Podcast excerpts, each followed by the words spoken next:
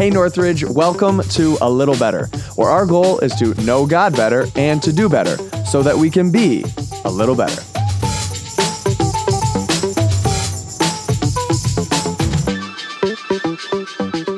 Hey everyone, and welcome back to A Little Better. This is going to be a different episode. I want to go ahead and apologize for a few things. One, the worse audio quality than normal and video as well. So if you're watching and that kind of thing, you can probably already tell that it's just me. Um, but anyway, sorry for the poorer quality. But then also, it's just going to be me in a brief conversation this time around. Drew and I had some scheduling things that came up along with travel uh, issues. So what it comes down to is we wanted to have uh, some information come out, wanted to have an episode come out this week, but at the same time, weren't able to do it the normal way. So you're just going to hear from me. You'll have to deal with that. Sorry, everyone, for that. but uh, hey, we finished up the series Grace Anatomy, and there's one big uh, topic we wanted to discuss uh, just briefly um, and didn't want to have it go unaddressed. So Drew talked about giving grace. Obviously, week one was all about what grace is and, you know, kind of from a theological perspective, dissecting the idea of grace. But then this week was all about giving grace. And Drew talked about a lot of different, very practical ways that we should be giving grace to other people.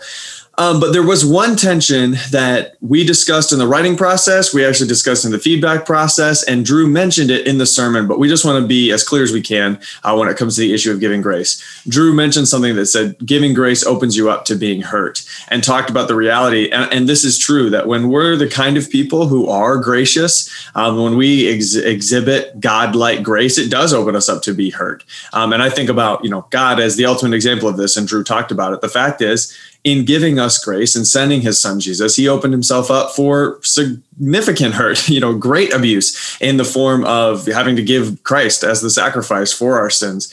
And also, he opens himself up just like any act of love does. It exposes us, it's an act of vulnerability. And as a result of that, there's always the potential that we could be hurt um, by the people that we're choosing to open our lives up to and to, to offer them grace, even though perhaps they might have continued issues. I know I continually choose sin on a regular basis. God has to show me grace all the time. And that that's sort of what Drew was talking about, that like our our relationship to God demonstrates the fact that He shows us grace over and over and over again, even though we keep hurting Him in the form of our sins. So that's what he was discussing. He mentioned kind of in passing the idea that, like, hey, this isn't, we're not talking about abuse here. We're talking about, you know, more kind of mundane, everyday sort of things in terms of grace. But I did, we did want to just kind of zero in on that because we recognize like abuse is A, very real and B is extremely painful. And third, it's something that can happen very silently. And there have been times in church world where the ways that we might talk about particular issues, not necessarily Northridge specifically, but the church in general, the way that we talk about them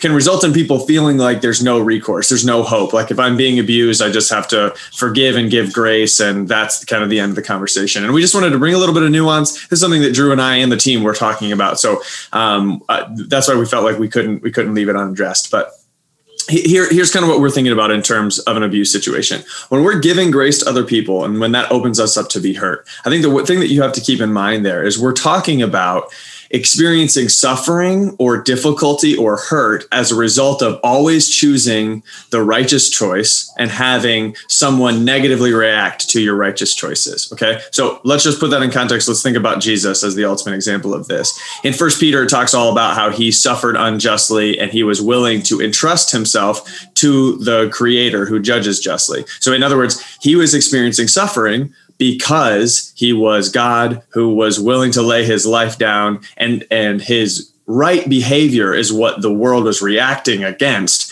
and causing him to suffer. So Peter even writes to the believers there and he says, you know, like it's better that you suffer not as an evildoer, not as a meddler, not because you're, you know, breaking into homes and then you get arrested. He's like, that's not suffering, you know, godly suffering. He's talking about like you are telling people about Jesus and a result of that you get backlash, right? That's an example of something where we do need to give grace. Where Stephen the martyr said as he was killed, "Father, forgive them, for they don't know what they're doing."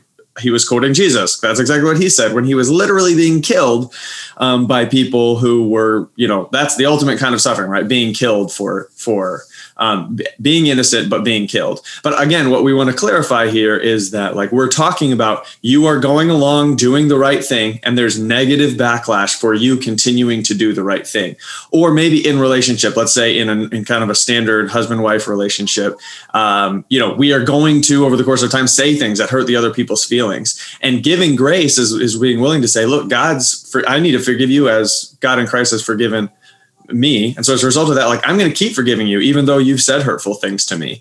And again, that's sort of in the mundane, everyday sort of things. And it does, the more you give grace, it opens up the fact that like they could hypothetically say a mean thing to you again.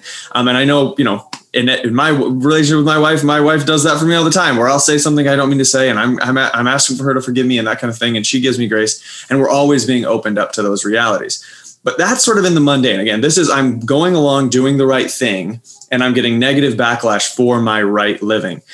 Um, we are not talking about giving grace to someone who is aggressively doing wrong to another person for no reason. Okay, so that's that's more of an abuse situation. This is a uh, you know a husband abusing a wife or someone experiencing sexual abuse. In other words, their abuse has almost nothing to do with the victim and their behavior. In fact, it has nothing to do with the victim and their behavior. It has everything to do with the wrong des- des- um, desires and decisions of the abuser.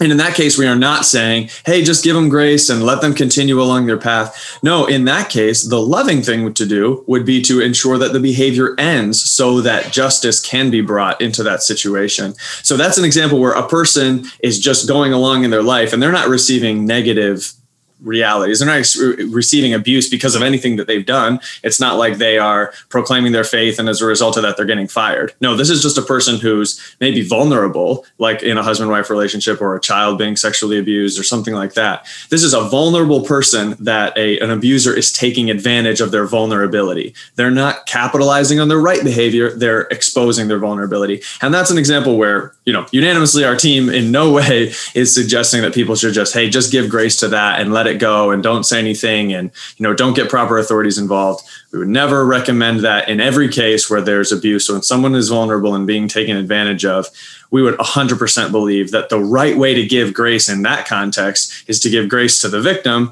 help them out of this situation, um, and enable them to receive the, the justice and the care and the love that they deserve. And love toward an abuser is to ensure that their behavior is stopped and that re- they receive just punishment. So we just wanted to be clear about that. Um, there, there are lots of great Christian resources out there related to abuse. Um, if you're going through abuse, we just want to be extremely clear. We want to help you please do not wait even another day to reach out to your community group leader or one of our pastors. We want to walk through this with you. We want to ensure that you are protected and we want to show you the love and care that that God has for you and we want to do that in a tangible way. So please never never wait. If you're in an abuse situation, you're being hurt, you know if someone is being hurt, do not delay. We want to be helpful. Um, and that is that is the best way to give grace in any context is always to protect the vulnerable. So just wanted to have that quick conversation. Uh, thank you guys for listening all the time to the podcast. I know sometimes it's all over the place as to how it all comes out but we wanted to make sure that even though this episode was a little, a little delayed because of some scheduling stuff that we had something to say and we will see you next week as we kick off our lead up into easter with our series all rise looking at the gospel through the lens of the courtroom. We're looking forward to it. Thanks everybody